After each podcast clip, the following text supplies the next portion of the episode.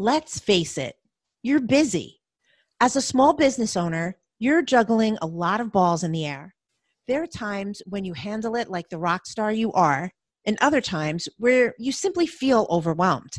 The real problem arises when you're constantly feeling overwhelmed. That's not good.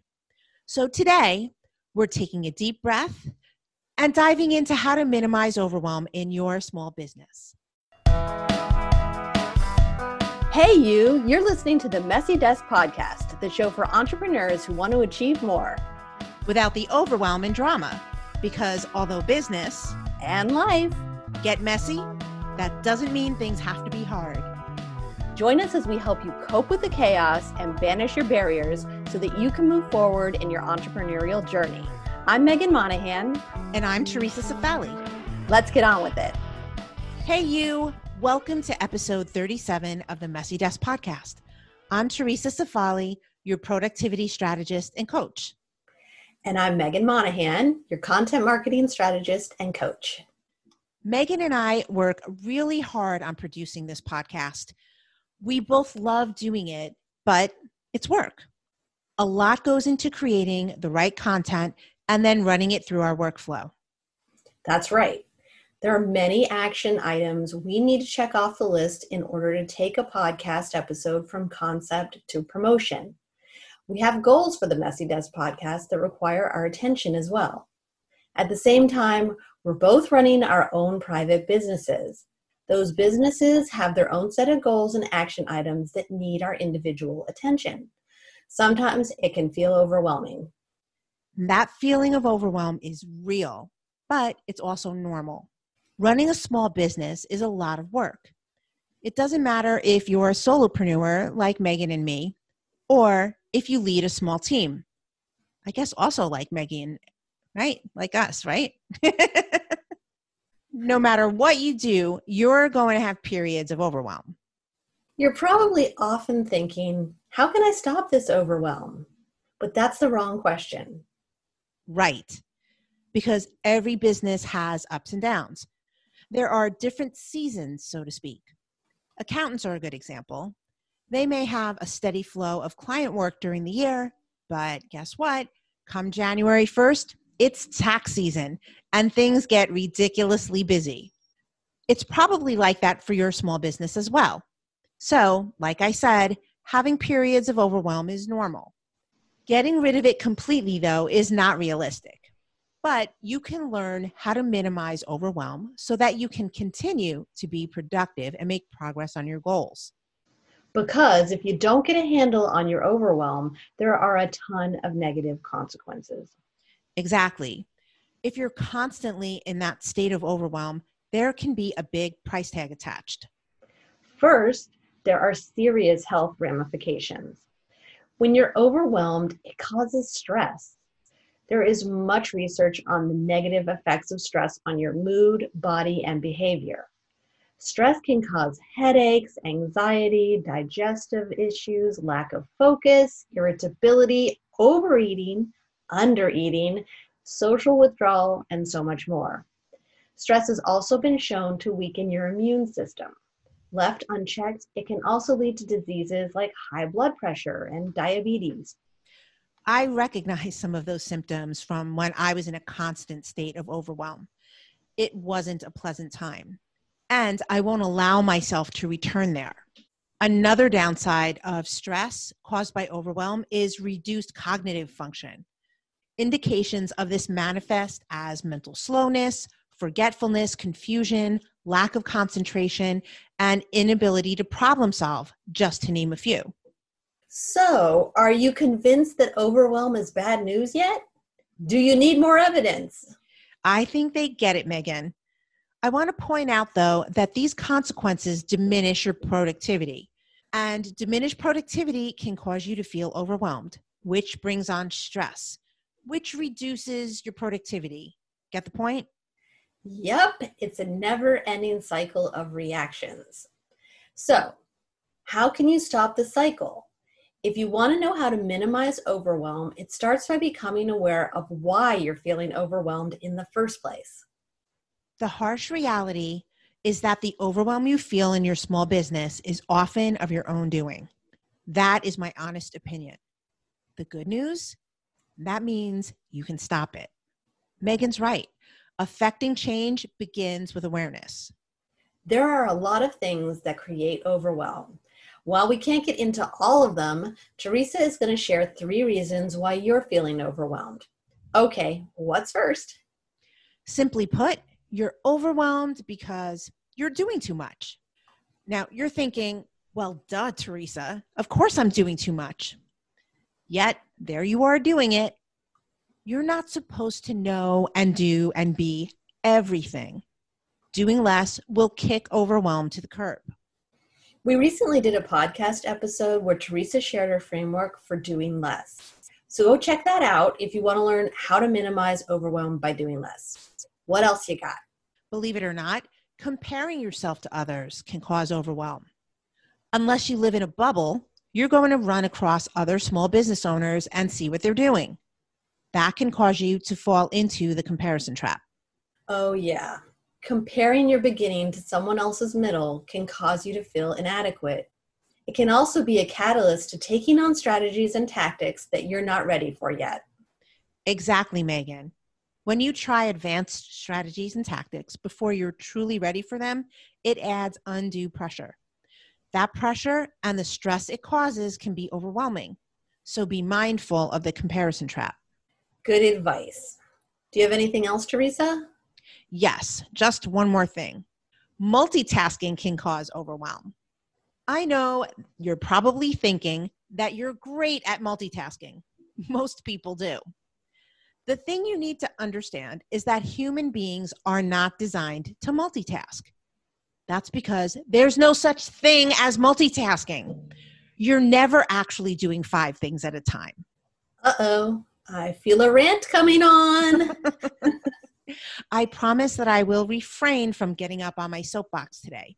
What I will say is that multitasking can hurt your productivity by 40%. 40, that's 40%. Did I say 40? 40. when you multitask, you're actually just switching rapidly between tasks. And guess what? That means you're really doing. You're interrupting yourself and wasting time. And you know how much I hate wasting time. Uh-huh. None, none of us has any time to frivol away. But back to the point that Theresa is making multitasking diminishes productivity. And as she said a bit earlier, this starts the merry-go-round of decreased productivity, overwhelm, and stress. And I want to say one final thing about multitasking before we move on. Multitasking is not a skill that gets better with practice. Research shows not only that you don't do it well, but also that the more you multitask, the worse you are at it.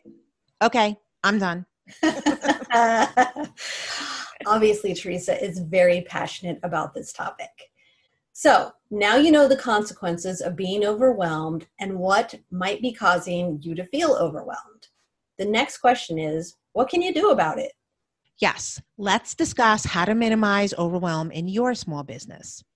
One strategy is to use mindfulness techniques to disrupt your feelings of overwhelm. When you're feeling overwhelmed, your thoughts can carry you away. One small thought can spiral out of control. And before you know it, you feel like the walls are caving in on you. Your brain starts thinking about the past and the future, and you can feel like you're out of control. Mindfulness is the practice of bringing your attention back into the present moment. There are tons of techniques, but my favorite one is the 54321 technique. Now, is that the Mel Robbins five second rule? No, no. The five second rule involves a countdown that's supposed to pump you up and get you into action.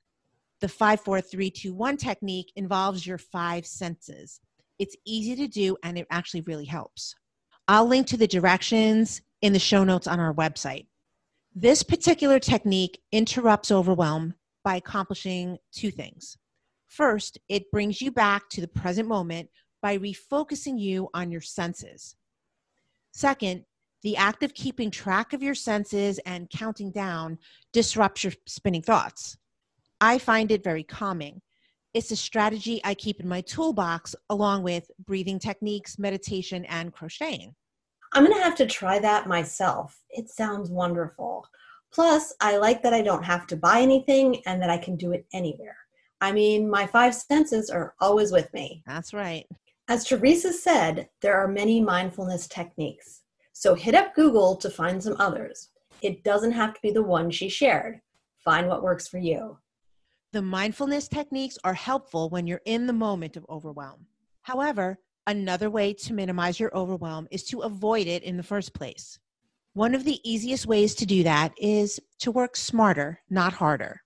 Theresa has talked about doing the right work in your business many times on this podcast. When you do the right work, you end up doing less.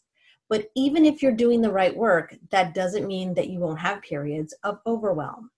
If you want to know how to minimize overwhelm in your small business, here are some tips for working smarter. Getting relief from your feelings of overwhelm doesn't have to be hard. I believe when you work smarter, business just gets easier. So, here are a few things you can do to overcome overwhelm. Only do the work that matters. Take advantage of slow seasons in your business. Plan better.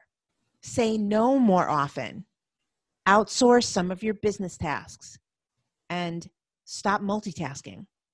We've discussed many of these topics in past episodes, so we'll link to them in the detailed show notes on our website. Any other tips, Theresa? Yep. But this one might take some practice because it involves mindset. One of the best things you can do to avoid feeling overwhelmed is to simply accept that you won't get it all done. Oh, that will take some practice. I know how it makes me feel when I don't finish work. Then, when it all piles up, hello, overwhelm. This could probably be its own topic, but here's what's important to know right now you can plan, time block, and do all of the right things. However, sometimes stuff happens and gets in the way of your progress. In this case, keep it in perspective. Take a step back and figure out what your next best move is. Do you need to reschedule the task? Was it something that isn't actually important that you can just dump? Can you ask someone for help? Regardless, when you get behind in your work, the overwhelm might not be caused by having too much to do. Instead, it may be caused by what you make it mean. Having to push off a task or completely get rid of it doesn't say anything about who you are. Yes. Don't let that negative self talk creep in and mess with your head. Tell yourself, I'm exactly where I need to be right now. Then look for solutions. Yes, solutions, not excuses. Now, in the spirit of today's topic, I want to remind you that you shouldn't try to implement every strategy all at once. That would be overwhelming. My suggestion is that you start paying attention to when you feel overwhelmed so that you can identify the trigger. Once you know what's causing it, then you can implement a strategy or two to combat it. So go on the offense instead of the defense. That's a sure way to improve things. And you don't have to use our suggestions on how to minimize overwhelm. We want you to have a good starting place. That's all. Do you have anything else you want to add, Meghan? Yes. If you're struggling with acute overwhelm, please ask for help. You are not alone. There are many small business owners who struggle with this.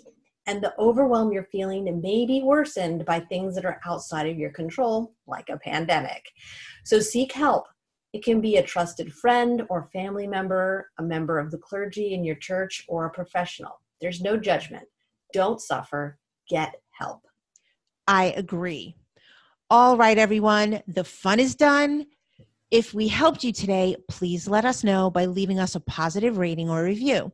We appreciate your support so much. Visit messydeskpodcast.com for detailed show notes, links, and the transcript.